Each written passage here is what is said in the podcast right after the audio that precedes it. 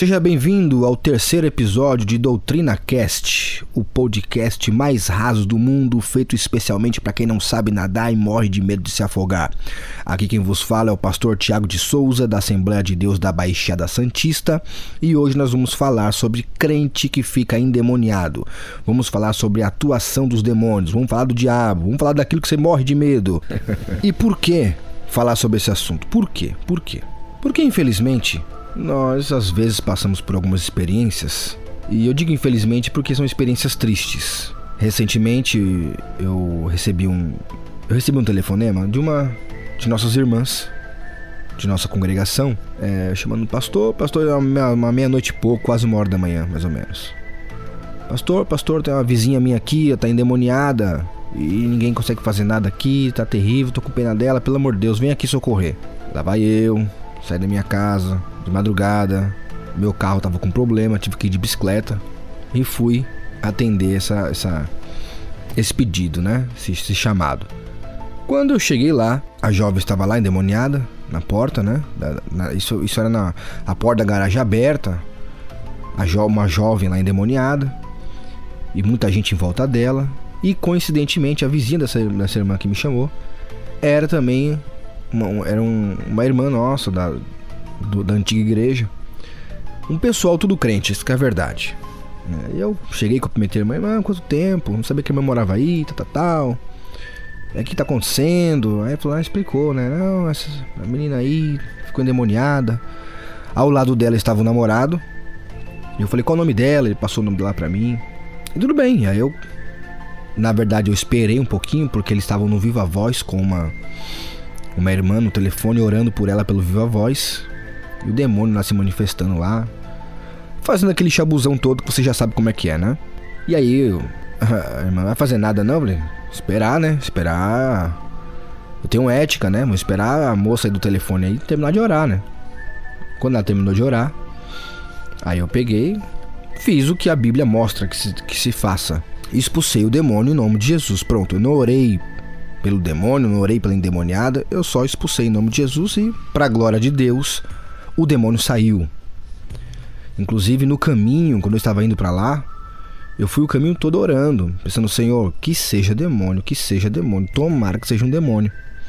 Por quê? Porque se não fosse um demônio, fosse um, um, um ato de esquizofrenia da pessoa, ou um fingimento, sei lá, uma atuação, querendo, querendo ou não, jovens às vezes têm, né?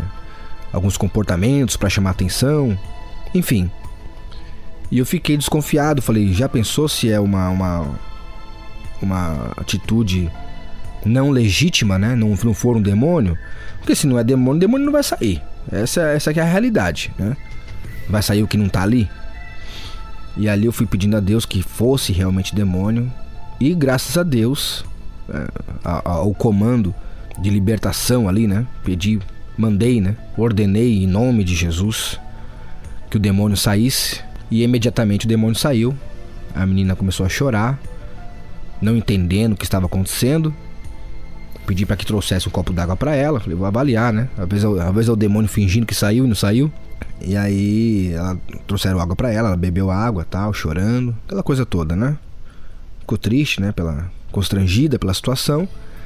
E eu comecei fazer o meu ato de evangelista, né? Todo pastor tem que ser um evangelista. E eu comecei a evangelizar lá. Né? Falei, falei, moça, é, fulana, falei o nome dela. Jesus, Jesus te ama. É, você precisa voltar para Jesus e tal. Ou melhor, eu não falei assim, eu falei, você precisa entregar sua vida para Jesus.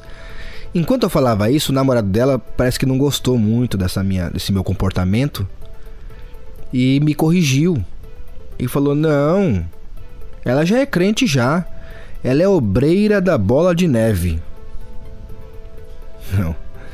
Brincadeira. Quando eu olhei pra cara dele, ele falou: É obreira da bola de neve. Eu, aí, eu, aí eu continuei falando. Eu falei: Olha, você não pode ficar dando brecha pro diabo. Aí novamente ele me corrigiu: Não, mas é porque a mãe dela é macumbeira. Na casa dela, só ela, é, só ela é crente. Na casa dela, só ela é crente. E por isso que essas coisas acontecem com ela. Aí eu percebi que estava tendo ali uma, uma certa rejeição com a minha presença.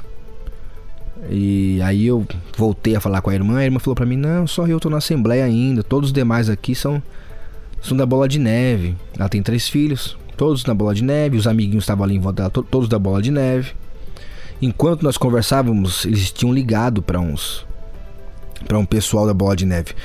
Foi onde eu descobri que eu estava ali de enxerido, porque eles não sabiam que eu ia lá. Foi a, foi a vizinha deles que congrega conosco que me chamou para ir lá, sem avisar para o pessoal. Ou seja, ver um pastor da Assembleia aqui metido, enxerido, se meteu aqui no, nos nossos problemas e interrompeu aqui a situação. Aí o Nisso já tinham chamado outro pessoal da igreja deles. E esse pessoal chegou depois de mim, depois que a menina já, tava, já tinha bebido água e tudo. Aí, não querendo reparar, mas a, a, gente não tem como não reparar nessas coisas, né? Aí chegou os obreiros lá da, da Bola de Neve. A gente mora no litoral, o litoral a gente sabe que é um, um lugar um pouquinho mais quente, né? Mas é muito tem coisas que é muito estranho, não sei lá. Não, é triste comentar essas coisas, eu não, não gosto de reparar nisso, mas ah, naquela ocasião eu reparei. Aí chegou o pessoal de camisa regata, de bermudinha, não é bermudão, bermudinha, sabe? Aquela no meio da coxa. Cheio de tatuagem, tatuagem nova, feita recentemente, né? A própria menina, que é a, a, a tal obreira da bola de neve, ela estava de shortinho. Eu olhei assim, meu. Eu olhei todo aquele contexto. Eu fui saindo de fininho, saindo de fininho, percebi que eu tava. É, que eu era o patinho feio ali. Graças a Deus a menina ficou é, momentaneamente bem.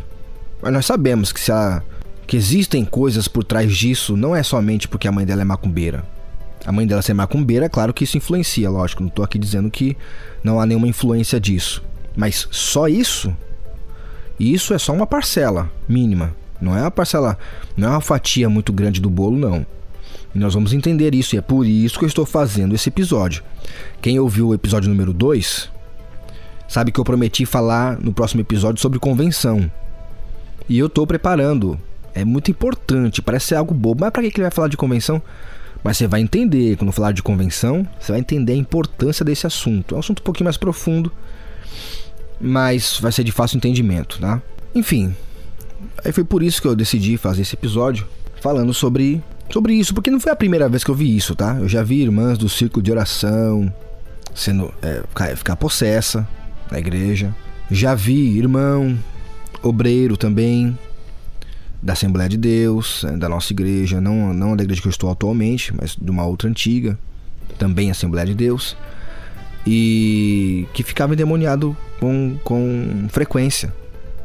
É, é triste isso, e a gente nós temos que analisar isso à luz, à luz das escrituras, porque há sim divergência nesse assunto. Há quem pense que crente não fica endemoniado. Como pode uma pessoa ser crente, ser batizada, ser cheia do Espírito Santo, muitas vezes até batizada com o Espírito Santo, é, e ao mesmo tempo ser ficar endemoniada? E a Bíblia diz que nós somos templo do Espírito Santo, santuário do Espírito Santo. Então não tem fundamento um crente ficar endemoniado, certo? Mas aí vem a seguinte pergunta: crente pode ficar endemoniado sim ou não? Se não, nós temos que analisar o seguinte: por que, que alguns crentes ficam endemoniados? Se crente não pode ficar, certo? Se ficam, se é comum, se você acredita que sim, crentes podem ficar endemoniados, possessos ou opressos? Se sim, o, qual é a causa dessas manifestações demoníacas? É isso que temos que analisar. Mas para poder chegar num senso comum, ou melhor, para chegar num consenso a respeito disso, primeiro temos que analisar o seguinte: o que, que é um crente? O que é um crente? Há um jargão que alguns falam assim, mas crente até o diabo é. Baseado no texto de Tiago que fala que é, os demônios creem e estremecem. Ora, ora, ora. É ridículo essa, essa afirmação, porque na mesma epístola de Tiago, em Tiago 2,14, diz que a fé sem obras ela é morta. E o diabo não tem obras de, de uma pessoa crente genuína que tem fé em Deus. E isso já comprova que o diabo não é crente coisa nenhuma. É errado usar essa expressão. É, é, chega a ser até imaturo, infantil usar essa expressão. Se você tem um costume de usar esse, esse jargão, pare com isso. O diabo não é crente, coisa nenhuma. Simplesmente os demônios vieram da fonte. Lembra-se que os demônios, quem eles eram antes de ser demônios? Hã? Então, é fácil de entender que não existe demônio ateu. Não existe demônio ateu. Como é que um demônio vai ser ateu? Não tem como. Se ele já veio de lá, se ele conhece Deus de perto, se eles conhecem Deus de perto, vieram de lá, como é que existe demônio ateu? Então não tem como, tá? Mas as obras dos demônios e do diabo invalidam a tese de que eles sejam crentes, pô. Então, por favor. Ah, mas a expressão correta é cristão. Tá lá em Atos dos Apóstolos quando os apóstolos foram chamados pela, primeira vez de cristãos.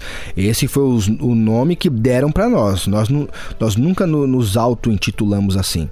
Nós aceitamos esse, esse, esse título, cristão, não tem problema. Né? Parecemos com Cristo, glória a Deus por isso. Mas o que foi que Jesus disse para Tomé? Para que Tomé fosse crente, não é isso? Olha o que está escrito em João, capítulo 20, versículo 27. Vou ler pela Bíblia King James, atualizada. Então dirigiu-se a Tomé, dizendo: Coloca o teu dedo aqui, vê as minhas mãos, estende a tua mão e coloca-a no meu lado. Agora não sejas um incrédulo, mas crente. Olha aí, Jesus mandando Tomé ser crente. Porque as obras de Tomé, com a sua dúvida, dizendo que só acreditaria se tocasse e tudo mais, foi uma obra de quem não estava tendo fé. E Jesus disse: Olha, seja crente, meu irmão, seja crente. Então para com essa atitude de ficar dizendo que o diabo é crente e que até o diabo é crente. Não venha com essa. Tá? Vamos, agora, agora que derrubamos esse jargão, vamos agora ao assunto. Primeiramente, nós temos que saber o que é um crente de verdade. Para você, na sua, na sua visão, o que é um crente? Um crente é uma pessoa que não fala palavrão, não é isso? É, é essa, é essa visão popular. Vamos, vamos aqui fazer uma análise seca, uma análise fria e uma análise na visão popular.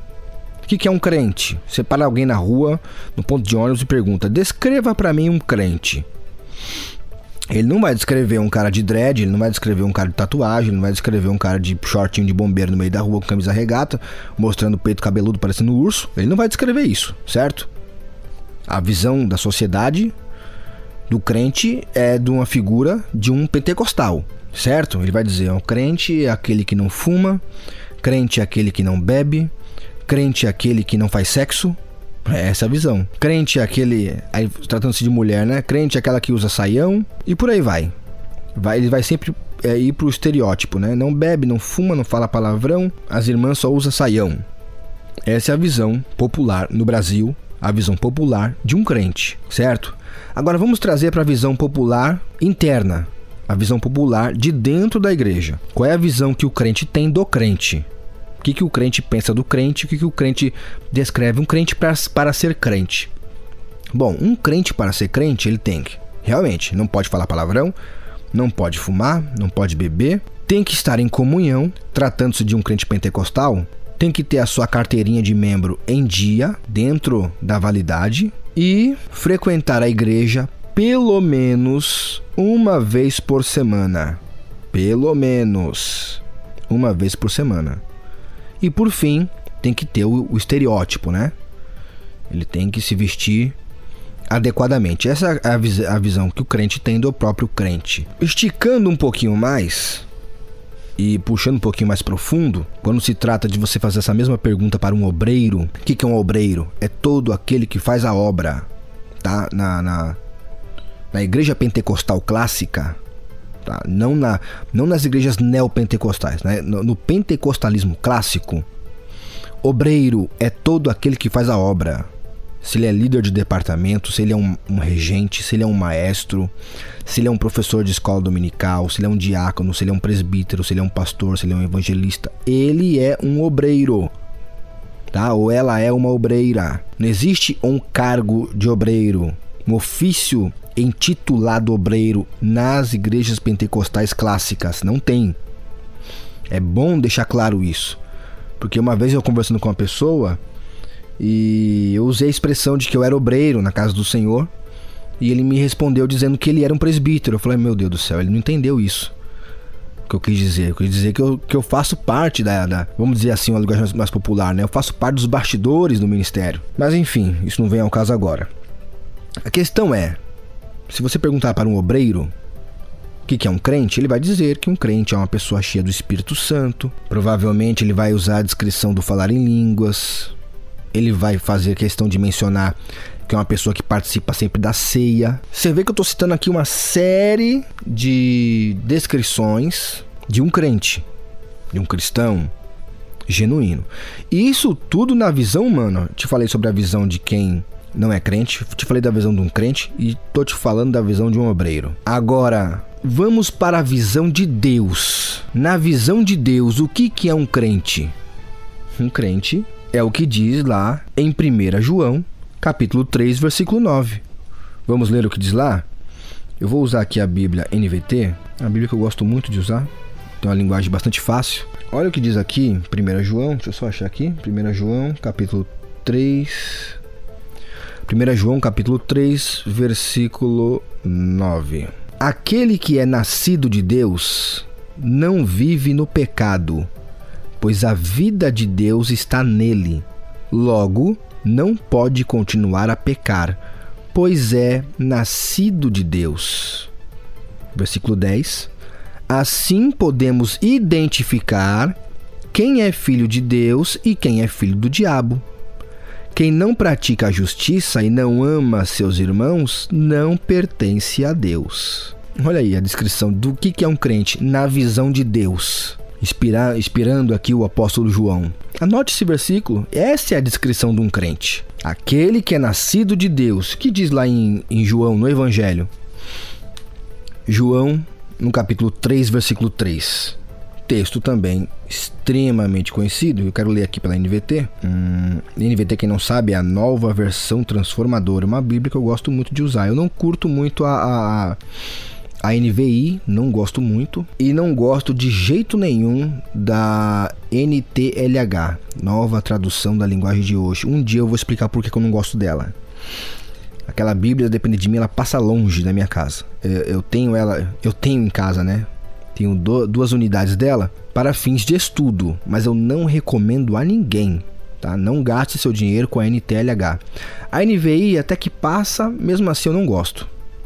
Agora, de linguagem dos dias de hoje, a NVT é a que eu mais gostei. Em primeiro lugar, a NVT, em questão em matéria de tradução. Jesus respondeu: Eu lhe digo a verdade. Quem não nascer de novo não verá o reino de Deus. Como pode um homem velho nascer de novo? perguntou Nicodemos. Acaso ele pode voltar ao ventre da mãe e nascer uma segunda vez? Jesus respondeu: Eu lhe digo a verdade, ninguém pode entrar no reino de Deus sem nascer da água e do espírito. Ó. Ao 6. Os seres humanos podem gerar apenas vida humana, mas o espírito dá à luz vida espiritual. Que maravilha, hein? Essa é a descrição bíblica de um crente. Alguém que nasceu de novo. Alguém que zerou a sua história. Ele deu um, um, reset na sua história. E ele reinicia a sua história. Você entende isso? Como pode um crente que é nascido de novo continuar com hábitos ruins do passado? Aí, quando eu citei aqui no início, sobre a bola de neve. Alguém pode perguntar: ah, você está fazendo proselitismo? Você é contra a bola de neve? Você é a favor da, da Assembleia de Deus contra a bola de neve? Veja bem, eu não sou contra a bola de neve, ou a Renascer, ou seja qual for, até porque tem muita Assembleia de Deus aí que tá igualzinho Renascer e bola de neve. Mas não é isso, não é a questão não é a igreja em si. A questão é essa falta de identificação de um cristão, a falta de identidade de um cristão. Porque eles levam que a identidade de um cristão está no comportamento. Então, o crente é identificado apenas por ações executáveis, sendo que a santificação ela inclui tudo. Ela inclui corpo, alma e espírito. E esse tipo de, de, de, de, de cristão, dessas igrejas assim, eles têm uma séria dificuldade de entender a santificação do corpo. Eles têm uma séria dificuldade de entender a, a santificação do corpo. Para eles, santificar o corpo é só não fumar. É, tô aqui fazendo uma hipérbole, né? Mas você, só para você entender, para eles a, identifica, a santificação do corpo é só não fumar e acabou. Quer dizer então que eu posso é, andar semi-despido, não tem problema algum. Eu andar semi-despido. Mas que adianta, né? Alguém pode dizer, mas que adianta? A menina põe uma saia lá na Assembleia de Deus, mas a saia arrochada, a saia... Irmãos, ouvintes queridos, vocês não imaginam a briga que é, é no bom sentido da palavra, que nós pastores temos nos dias atuais para combater essas indumentárias eróticas que as pentecostais têm usado ultimamente. É incrível e é, e é inconcebível a ideia de você ver Aline Barros, que não é uma assembleiana, por exemplo. Estou usando aqui a Assembleia de Deus como, como título, mas eu me refiro a todo o movimento pentecostal clássico. É, é incrível você ver Aline Barros gravando o seu DVD. Imagina que momento especial para uma cantora, né? Gravar o seu DVD com uma camisa, uma camiseta extremamente larga e comprida. Ela tá de calça, tá, mas a, camiseta que ela usa é, é, bem comprida, é grande, folgada. Não, deline... não, não, não, não mostra o formato do corpo. Se alguém for cobiçar Aline Barros, vai cobiçar por, por maldade, por, por, Vai cobiçar porque quer, vai cobiçar por, por iniciativa própria, porque ela não tá dando brecha ali, para que ninguém fique cobiçando ela. Ela não, tá, ela não teve a vaidade de falar, não, eu sou a cantora Aline Barros, eu sou a, a, a, top, eu não posso aparecer publicamente de qualquer jeito, vou colocar aquele vestidão apertado como se fosse uma. É, é, é aquele longo, né? Aquele vestido social longo, brilhoso, como se fosse uma madrinha de casamento, não. A mulher me aparece no palco de calça, beleza, mas com uma camisa comprida por cima e larga. E aí? Aí você vai ver a pentecostal né? Você vai ver a Assembleiana, a cantora a famosa Assembleiana, toda arrochada, com um tecido extremamente brilhoso, parecendo um mega vagalume. Um decote, uma maquiagem infernal que mais assusta do que embeleza. As unhas parecendo daquelas daquelas mulheres profissionais da, da do sexo. Essa é a verdade. Unhas vermelhas incumpridas. Aí você olha e fala: Meu, o que, que tá acontecendo? O que, que tá acontecendo? A santificação do corpo só, só, só santifica a alma? Só santifica o espírito? Não santifica o corpo físico? Quer dizer que então que Deus não quer o corpo físico? Deus não fez o corpo físico? Eu posso ir lá e fazer uma tatuagem de boa? eu posso ir lá e fazer essas, essas, interferências desnecessárias no templo do espírito? Porque uma coisa, amigo, é você fazer uma, uma, uma, uma intervenção cirúrgica, uma, uma plástica, para resolver um, um, problema de acidente. Né? Você sofreu um acidente, você sofreu um corte e ficou uma cicatriz feia no rosto, então você vai lá, você vai fazer uma plástica para poder voltar ao normal. É tudo bem. Estamos falando de necessidade clínica.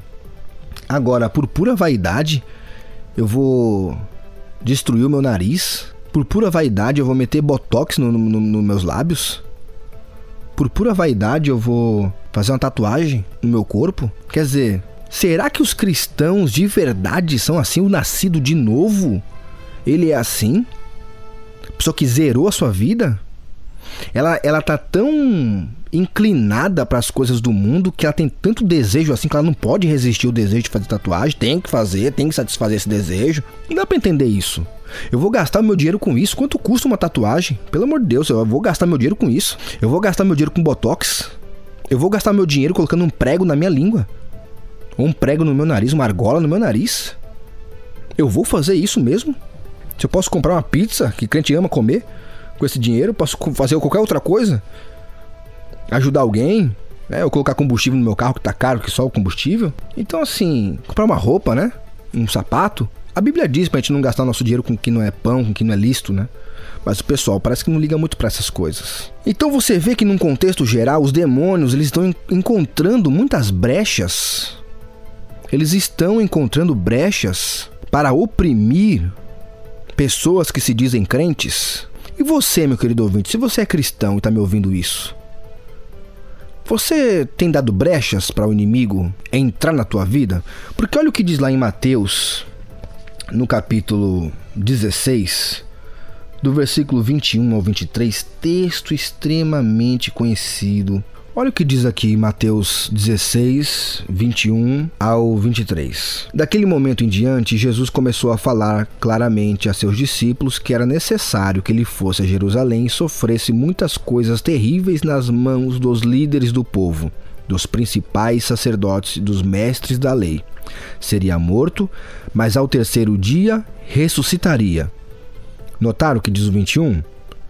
Jesus deixou bem claro que ele ia sofrer em Jerusalém, ele seria né, humilhado, seria zoado, seria morto, mas que no terceiro dia ele ressuscitaria.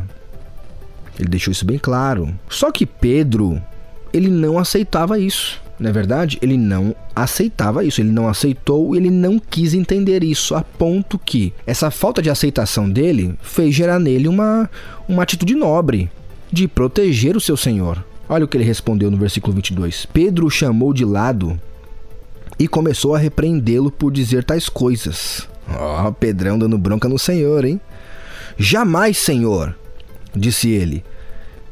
Isso nunca lhe acontecerá. Olha só, jamais, isso nunca lhe acontecerá. Parece até uma causa nobre por parte de Pedro, né? Não, o que, que é isso? Isso nunca vai lhe acontecer. Aqui você vê tanta coisa por trás.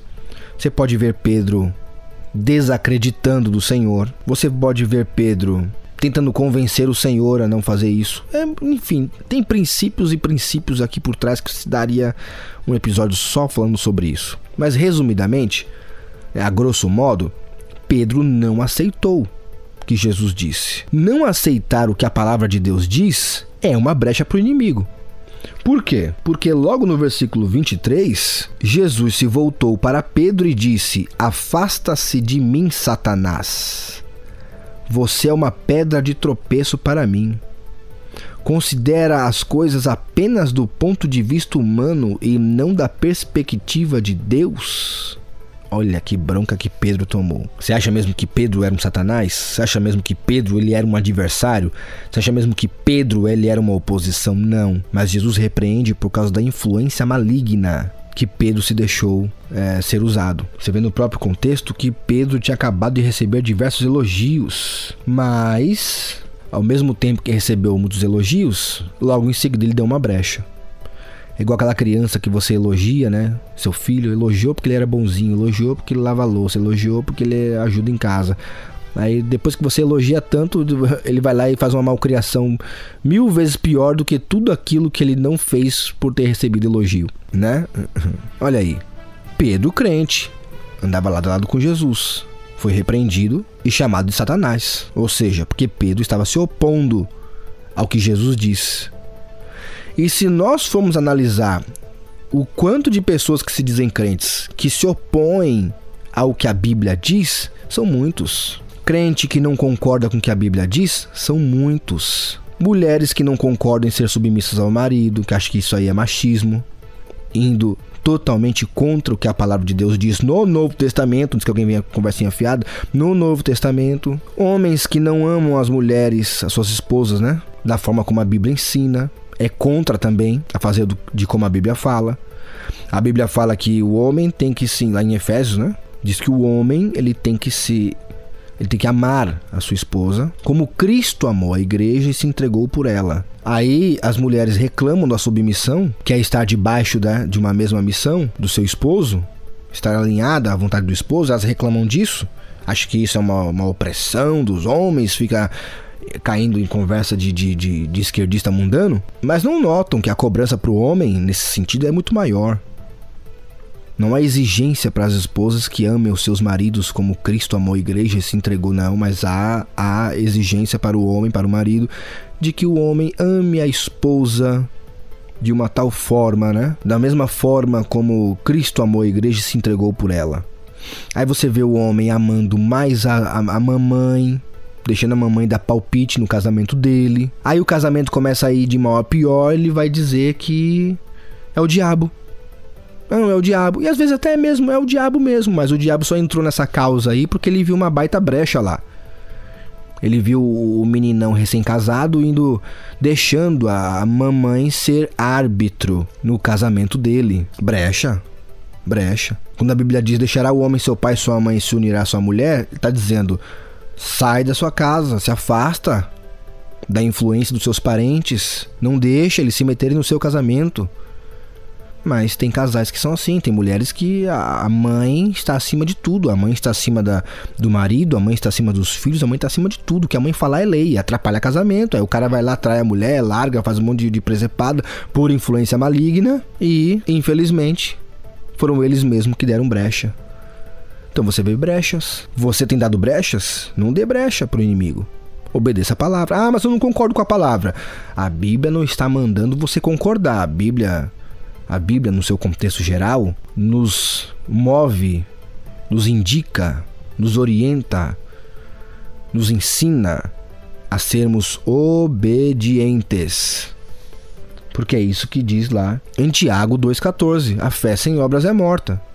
Você diz com a boca que você é crente, a sua carteirinha de membro está na validade, é, as suas roupas aparentemente são de crente, você não fala palavrão, não bebe, mas desobedece a palavra em uma série de outros requisitos, dando uma baita brecha para inimigos malignos, dando legalidade, né? Para inimigos, para inimigo, para o inimigo, né? Para demônios agirem na sua vida. E aí, precisa ser tomada uma decisão. Olha que interessante o que diz em Levítico 19:31. Vamos ler lá? Levítico 19:31. Olha o que diz em Levítico 19:31. Não se contaminem procurando médiums e os que consultam os espíritos dos mortos. Eu sou o Senhor, seu Deus. Quantas pessoas que se contaminam aí com horóscopo, acreditam em signo, falando de crente, acreditam em signo, por exemplo, também é, gostam de lives de revelamento, de revelação, gostam de adivinhação, amam aqueles pregadores adivinhadores. Tudo isso, todas essas coisas místicas que parece ser de Deus e não é, são influências, são brechas que você dá para ser enganado ou enganada por espíritos malignos. Olha o que diz também no primeiro livro de Samuel, no capítulo 10 e versículo 6. Samuel dizendo para Saul: Nesse momento o espírito do Senhor virá poderosamente sobre você, e você profetizará com ele, será transformado numa pessoa diferente. Olha que coisa linda. Promessa que Saul recebeu é que ele seria tomado pelo espírito de Deus e seria transformado numa pessoa diferente. Então, quando você é cheio do Espírito Santo, você é transformado numa pessoa diferente. Agora, é cabível para uma moça cristã tá andando com shortinho curtinho? É cabível? Precisa de um texto bíblico mostrando que não pode usar shortinho? Será que lá na, na no, no, fruto do Espírito né, e as obras da carne já não é suficiente para condenar a lascívia? Ou seja, você ficar provocando propositalmente as pessoas com seu modo de vestir, com sua, com sua postura. Então, você, nós, nós cristãos precisamos ser realmente transformados em outra pessoa. A pessoa diz que é crente, foi batizada, mas continua com os mesmos hábitos, com a mesma postura de quando era do mundão. Nota-se claramente que os espíritos malignos vão continuar tendo oportunidades sobre essa vida. Porque esse mesmo Saul que recebeu essa promessa, e essa promessa se cumpriu, né? Ela se cumpriu, no próprio versículo 9 diz, né? Assim que Saul se virou para partir, Deus lhe deu um novo coração. E todos os sinais anunciados por Samuel se cumpriram naquele dia. Ou seja, naquele mesmo dia, o Espírito do Senhor se apoderou de Saul. Porém, você analisando lá no capítulo 10, ou melhor, no capítulo 16, né? Você analisando lá no capítulo 16, vamos ver lá. Olha o que diz. 1 Samuel, capítulo 16, versículo 23. Assim, sempre que o espírito maligno enviado por Deus afligia Saul, Davi tocava a harpa. Saul se sentia melhor e o espírito mau se retirava dele. O próprio Deus permitiu que o espírito maligno atormentasse Saul, por quê? Porque Saul cometeu uma série de pecados. Lembra o texto que a gente leu no começo? Texto de 1 João 3,9, que diz que a pessoa que nasceu de novo, ou seja, um crente de verdade, ele não anda na prática do pecado? Então, como é que uma pessoa que nasceu de novo vai ter inclinações, desejos? É, é... O problema não é, nem, não é nem ter o desejo, o problema é ceder aos seus desejos, de ir lá fazer uma tatuagem, de usar um shortinho bem curtinho. Os homens de Deus na história, ao longo da história bíblica, sempre se vestiram decentemente. Até, até quem se vestiu de forma meia doida se vestiu se cobrindo, que foi João Batista. Mas se cobriu. Adão e Eva, quando, quando pecou, Deus foi lá e fez roupas para eles. Não fez tanguinha, não. Vai, vai nessa, não vai pelo que você vê no filme, não. A Bíblia não diz que ele fez tanguinha. A Bíblia diz que Deus os vestiu. Deus não é um Deus de desperdiçar para sacrificar um animal para tirar sua pele para fazer uma fazer roupas para Adão e Eva, roupas curtinhas que cobre só o só o, o, o, biquinho do peito de Eva e, e o triângulozinho não. Foram roupas, nós, nós cremos assim, né? Foram roupas que cobriam a maior parte do corpo. Ah, então você é a favor que as mulheres andem de burca? Olha, se fosse iniciativa delas de andarem de burca, é, eu não acharia ruim não. O problema é que é, as mulheres que usam burca, elas, elas, isso lhes é imposto sobre elas. Elas são obrigadas a, usar a burca. Agora, se as mulheres usassem burca de livre, espontânea vontade, eu não seria contra, não. Eu só sou contra que se faça isso por obrigação. Até porque tem homens que é, têm fetiche por mulheres bem compostas. Mas aí não é culpa da mulher, né? É culpa da, da própria malícia do homem. Não é culpa dela. Agora, quando o homem não tá nem, nem pensando naquilo e, e uma mulher desfila na sua frente com uma indumentária muito curta, avantajando suas partes, ela, ela querendo ou não, ela está de propósito provocando esses homens, né? E não deixa de ser uma tentação. Não há texto bíblico que prove que os crentes não, não sofrerão tentações. Eles só não podem cair em tentação. A oração que Jesus ensinou foi essa: não nos deixe cair em tentação. Ou seja, nós seremos tentados. Só não podemos cair. Lá em 1 Coríntios, capítulo 10, versículo 11, né? Aquele que está de pé, olhe para que não caia. Ou seja, vigia. É verdade? Logo em seguida veio o versículo dizendo: Não veio sobre vós tentação senão humana, mas fiel é Deus que não vos deixará ser tentado além do que podeis suportar. Junto com a tentação virá também o escape então, precisamos meditar sobre isso. Que tipo de brecha eu tenho dado para ações malignas? Olha que diz em Efésios 4:27. Você conhece esse texto? É famosíssimo. Não deis lugar ao diabo. O apóstolo Paulo falou isso para quem? Para a igreja. Ele falou para quem? Para crentes, para cristãos. Não deis lugar ao diabo. Olha o que diz João 8,44. Quem conhece o texto de cor sabe que o diabo é o pai da mentira. Se você é uma pessoa mentirosa, você está dando legalidade para o diabo agir na sua vida. Você viu no texto que a gente leu o primeiro texto, lá de 1 João 3,9? Logo o texto a seguir, que diz que, que a gente sabe quem é crente quem não é crente. Quando a pessoa é nascida de novo, ela não anda em pecado, porque quem anda em pecado é filho do diabo. Aí você vai falar isso hoje, as pessoas se ofendem. Ah, tá me chamando de filho do diabo. É a Bíblia que fala. É uma realidade. Ai, mas isso não pode ser dito. Bom, cada um, cada um. O dia que eu não puder citar o que a Bíblia diz, eu vou me sentir censurado. Mas eu quero deixar bem claro que o foco do crente endemoniado não é o demônio em si, mas sim a brecha que o crente dá para o demônio entrar em sua vida. Esse que é o grande problema. Você vê que pela NVT, quando você vai ler esse texto de, de Efésios 4, 27 que eu citei anteriormente, você lendo o 26 e o, e o 27, diz assim: E não pequem ao permitir que a ira os controle. Acalmem a ira antes que o sol se ponha. Olha que diferente essa, essa versão, né? Eu recomendo para você, se você não tem uma, compre NVT, nova versão transformadora. Aí olha o que ele fala sobre a ira, no versículo 27. Pois ela cria oportunidades para o diabo. Você vê? Você, você é uma pessoa irada, iracunda, tem raiva de todo mundo, tem raiva do seu. É, é, revolta contra o seu passado, você não perdoou ah, as coisas que você fez no passado ou as pessoas que lhe fizeram mal no passado, é, tem ira contra a sua família, ira contra o sistema, ira contra o político e vive estressado com tudo, tem o dom de falar mal de todo mundo. Se você ter uma vida assim, a Bíblia diz que você está dando oportunidades para o diabo agir na sua vida. Aí junta tudo esse combo, não se veste decentemente, não tem uma vida de comunhão, fala mal de todo mundo, vive irado, revoltado, ranzinza, murmurador. Uma hora o diabo acaba pegando a pessoa. Pode pegar na opressão ou pode pegar na própria possessão. Olha o que diz em Marcos capítulo 1, versículo 23. De repente, um homem ali na sinagoga, possuído por um espírito impuro, gritou: Por que vem nos importunar, Jesus de Nazaré? Veio para nos destruir? Sei quem é você, o Santo de Deus.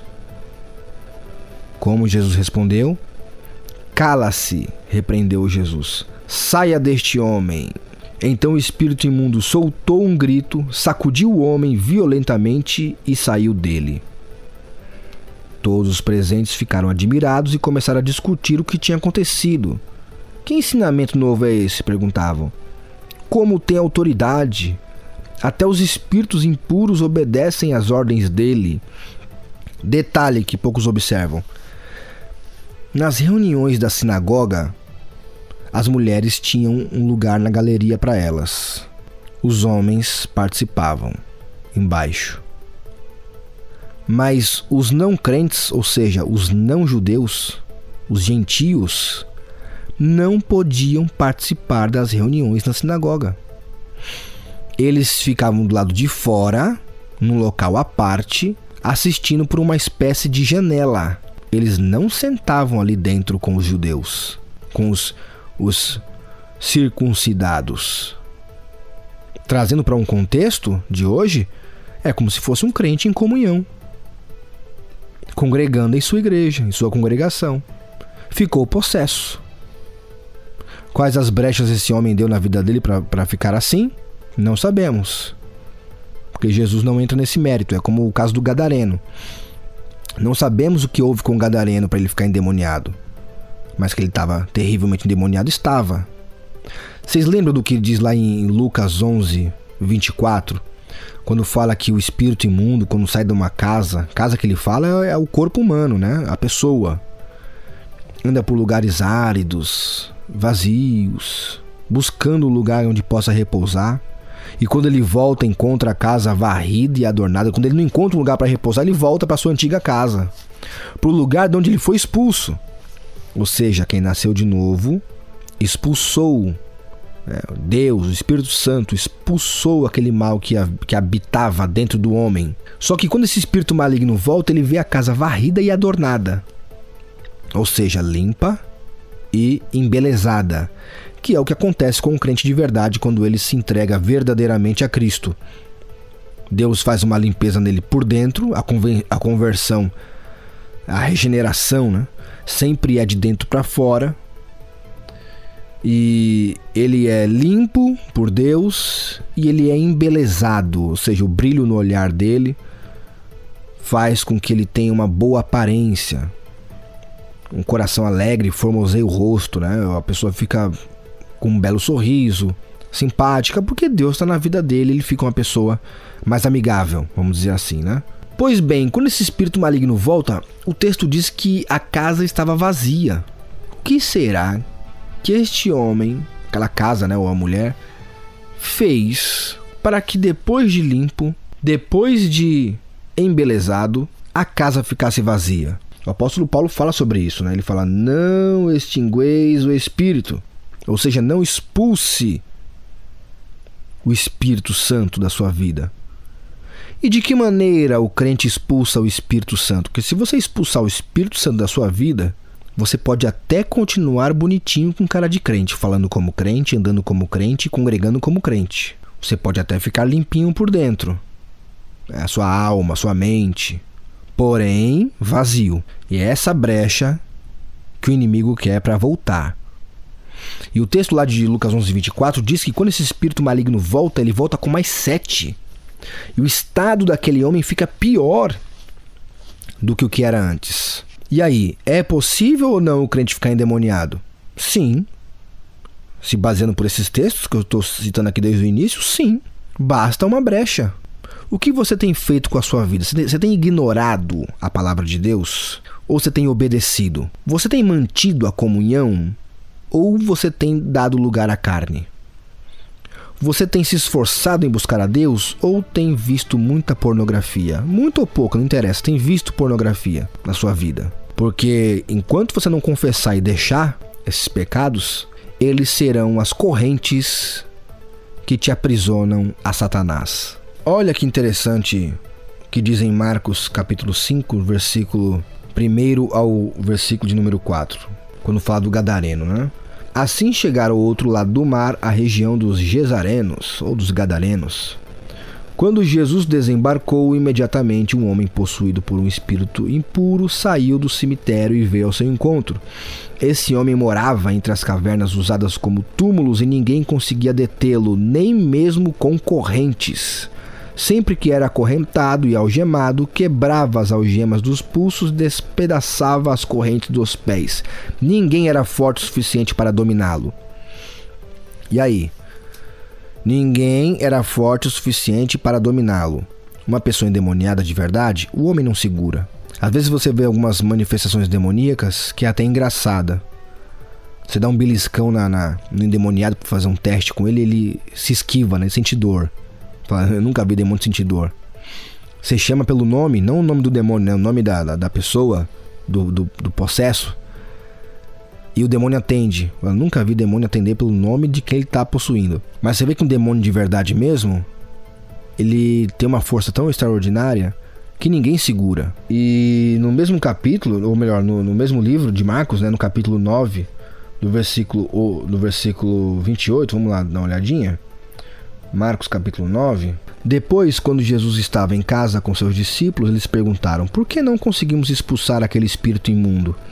Jesus respondeu: Essa espécie, ou em algumas traduções, essa casta, só sai com oração e jejum. Porque os discípulos tentaram expulsar um demônio e não conseguiram. O menino que estava endemoniado era filho de um crente também, de um judeu. Estava endemoniado desde pequeno, Sabemos que a influência é, satânica dos pais, às vezes os pais entregam os filhos ao centro de macumba e fazem impactos com, com, com espíritos malignos. Eu passei por isso quando eu era adolescente. Minha, minha própria mãe pagou para eu virar pai de santo, fui para Bahia me tratar e tal, mas graças a Deus eu, eu fui tão rebelde na minha adolescência que eu me rebeliei contra a macumba e me desviei da macumba. E hoje eu dou glória a Deus por isso, né? Mas tem pais que entregam seus filhos para para esse tipo de, de situação e os filhos acabam ficando possessos mesmo. Então é possível sim, mesmo o filho de crente ficar possesso. Você vê que em Atos 19, no capítulo, ou melhor, no capítulo 19 né, de Atos, nos versículos 13 ao 16, você vê ali filhos de sacerdote tentando expulsar demônio, não conseguindo porque não tinham autoridade. Então, ou seja, existem caças de demônios, existem tipos de demônio, e eles são expulsos com autoridade. A autoridade quem dá é Deus. Jesus dá autoridade aos crentes para expulsarem demônios.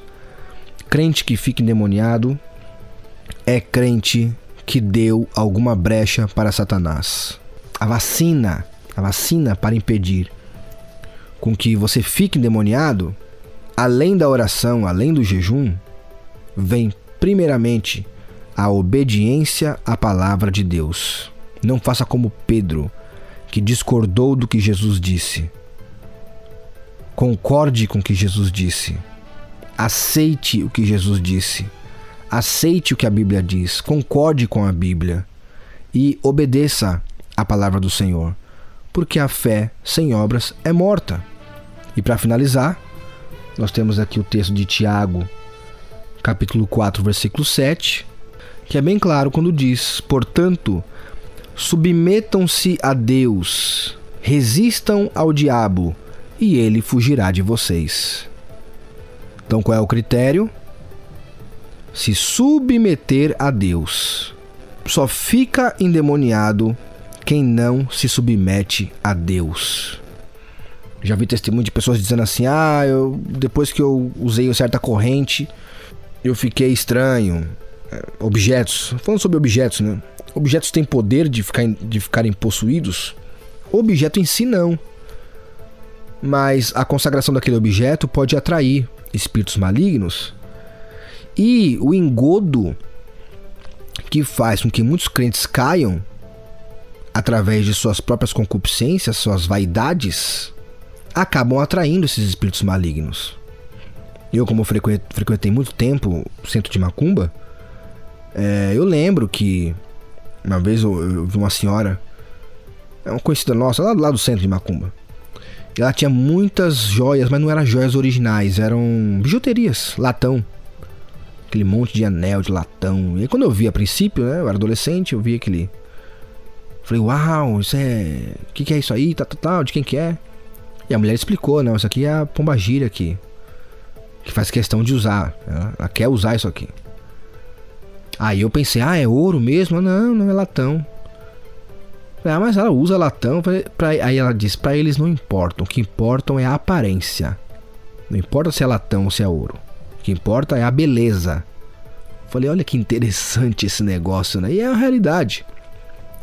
Eu, antes de me tornar cristão, eu tive um sério problema com, a, com uma certa moça que nós bebemos juntos e ela assim que deu o primeiro gole na bebida, ela ficou endemoniada na hora, possessa. Eu não era crente, não sabia o que fazer. E o que eu fiz? Corri para chamar os crentes. Vieram veio um irmão e expulsou o demônio né, da vida dela.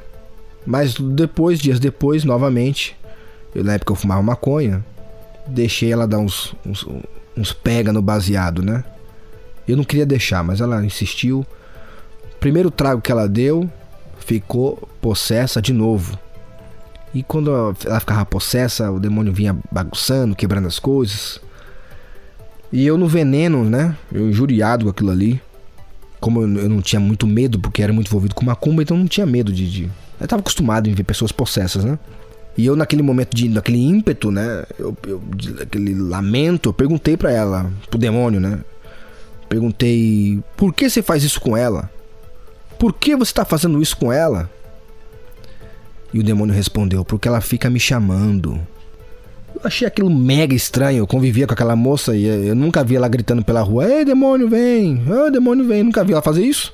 Aí eu continuei: Mas como assim? Eu nunca vi ela te chamando. Aí o demônio apontou assim para as roupas. Padrão do bairro onde eu moro até hoje, né? Que é o shortinho. Um shortinho mostrando a polpinha da bunda. E um topzinho. Aqui no litoral é muito quente, né? Então as meninas usam. As fanqueirinhas da, da, da quebrada usam esse, esse, esse uniforme aí. São todas iguais. Aí apontou assim pro shortinho e falou assim: Com essas roupas, ela fica me chamando. E realmente, ela andava pelas ruas. Era uma pessoa de, de muito volume, né? Físico. No bom sentido da coisa, né? Não é que ela era obesa. Os homens que estão me escutando vão entender o que eu quero dizer.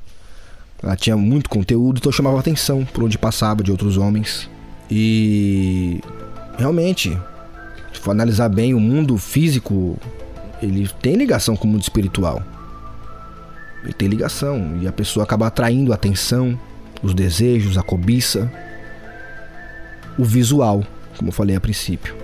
Então, quando a gente, crente, fica dando muito lugar para os desejos da carne, com vaidade, gastando rios de dinheiro com cabelo, não tô falando que a pessoa não tenha que, que cuidar do cabelo, mas o exagero, sabe?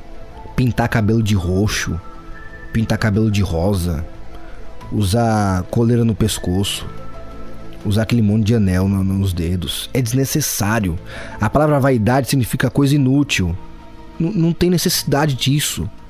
Se uma pessoa ela está, ela nasceu de novo, ela está bem espiritual, ela não vai se preocupar com essas coisas. ela não vai ter nem ficar pensando nisso. E se pensar, ela vai ignorar esse pensamento. Então, crente, se você está me ouvindo e você é crente, é, o podcast é para cristãos, né? Não dê lugar ao diabo. Ah, mas eu sou da bola de neve, eu posso usar a roupa que eu quero aqui. Tudo bem, não tô falando pra você sair da bola de neve, não, mas santifique o seu corpo. Cubra o seu corpo. Não chame atenção por onde anda. É, não exagere. Não exagere. Seja uma pessoa santificada também no corpo. Não minta. O diabo é pai da mentira. Não seja uma pessoa iracunda pessoa que vive com raiva, revoltado com tudo, e fala mal do presidente, e fala mal do governador, e tá com ódio da política, e tá com ódio do pastor, e tá com ódio da sociedade, tá com ódio dos parentes. Não dê lugar ao diabo. Não dê lugar ao diabo, não dê brechas para o diabo. Santifique a sua vida, busque. Casalzinho de namorado transando antes do casamento, isso, isso é brecha. Isso é brecha. Assistindo pornografia, isso é brecha. Não dê legalidade para o inimigo. Porque mesmo você sendo crente, ceando e você der brecha para o inimigo, com certeza coisas ruins irão acontecer na sua vida. Espíritos de enfermidade, é, tormento psicológico, depressão. Não faça isso. Não dê lugar ao diabo.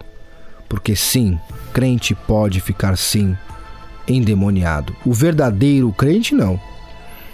Mas aquele crente que um dia foi verdadeiro, depois deixou de ser verdadeiro, ou aquele que nunca foi verdadeiro, sim, ele acaba dando muita brecha e acaba ficando demoniado. Esse foi o Doutrina Cast de hoje, o terceiro episódio.